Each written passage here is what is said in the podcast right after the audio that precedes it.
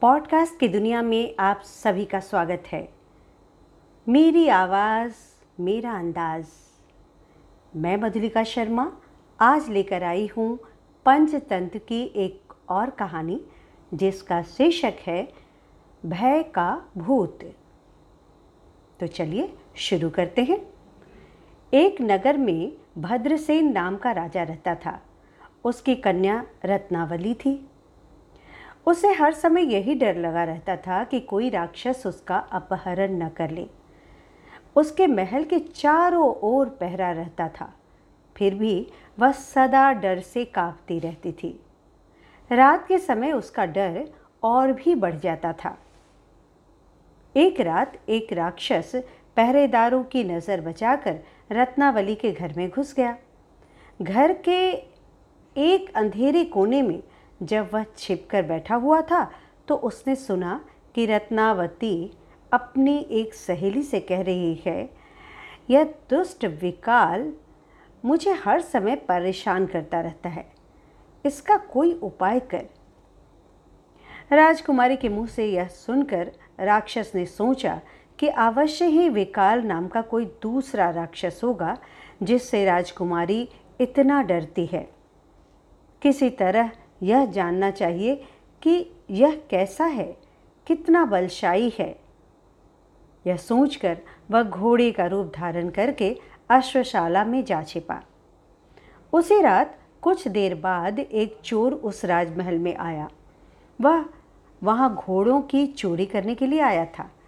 अश्वशाला में जाकर उसने घोड़ों की देखभाल की और अश्वरूपी राक्षस को ही सबसे सुंदर घोड़ा देखकर वह उसकी पीठ पर चढ़ गया। अश्वरूपी राक्षस ने समझा कि अश्व में यह व्यक्ति ही विकाल राक्षस है और मुझे पहचान कर मेरी हत्या के लिए यह मेरी पीठ पर चढ़ा है। किंतु अब कोई चारा था नहीं। उसके मुँह में लगाम पड़ चुकी थी। चोर के हाथ में चाबुक थी। चाबुक लगते ही वह भाग खड़ा हुआ। कुछ दूर जाकर चोर ने उसे ठहराने के लिए लगाम खींची, लेकिन घोड़ा भागता ही रहा। उसका वेग कम होने का नाम ही नहीं ले रहा था। तब चोर के मन में एक शंका हुई।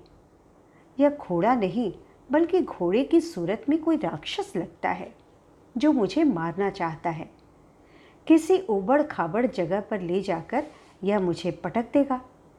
मेरी तो हड्डी पसली ही टूट जाएगी। चोर यह सोच ही रहा था कि सामने वट वृक्ष की एक शाखा आई। घोड़ा उसके नीचे से गुजरा। चोर ने घोड़े से बचने का उपाय देखकर शाखा को दोनों हाथों से पकड़ लिया। घोड़ा नीचे से गुजर गया। चोर वृक्ष की शाखा से लटक कर बच गया।